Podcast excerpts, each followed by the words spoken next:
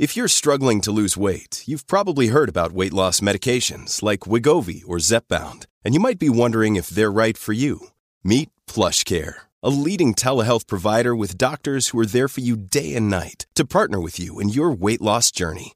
If you qualify, they can safely prescribe you medication from the comfort of your own home. To get started, visit plushcare.com slash weight loss. That's plushcare.com slash weight loss. plushcare.com slash weight loss. You're listening to Michigan News from MLive for Thursday, December 15th, and I'm your host, Jessica Shepard. COVID 19 cases are up in Michigan for the fourth straight week. Disabled Michiganders awaiting an organ could receive life saving protections under a newly passed bill, and the Outdoor Channel's Wardens show will focus on Michigan in its new season. Michigan identified 13,043 new coronavirus infections and 181 new COVID 19 deaths last week, according to the latest update by the Department of Health and Human Services. The increase in cases marked four consecutive weeks with a rise in the seven day average. Michigan is reporting nearly 1,500 cases per day, compared to less than 1,000 cases per day four weeks ago. The state's case counts are expected to be underestimates due to the rise in at home testing, but health officials say they're still useful in addition to wastewater surveillance and tracking hospitalizations, test positivity, and deaths.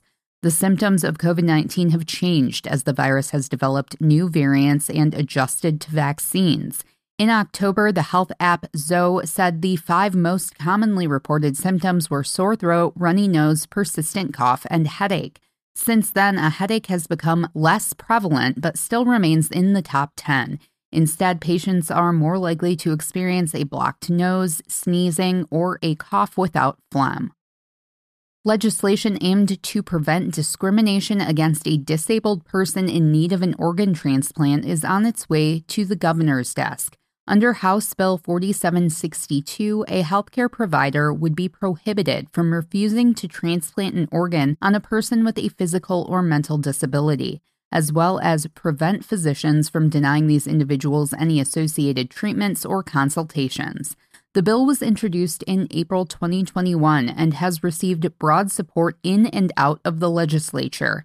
Disability rights advocates say discrimination throughout the organ transplant process is currently preventing or severely limiting access to essential health care for disabled persons when they need it most.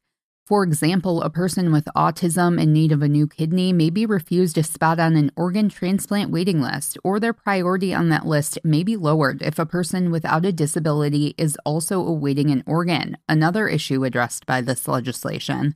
There are currently similar laws prohibiting organ transplant discrimination in 34 other states, according to the National Down Syndrome Society.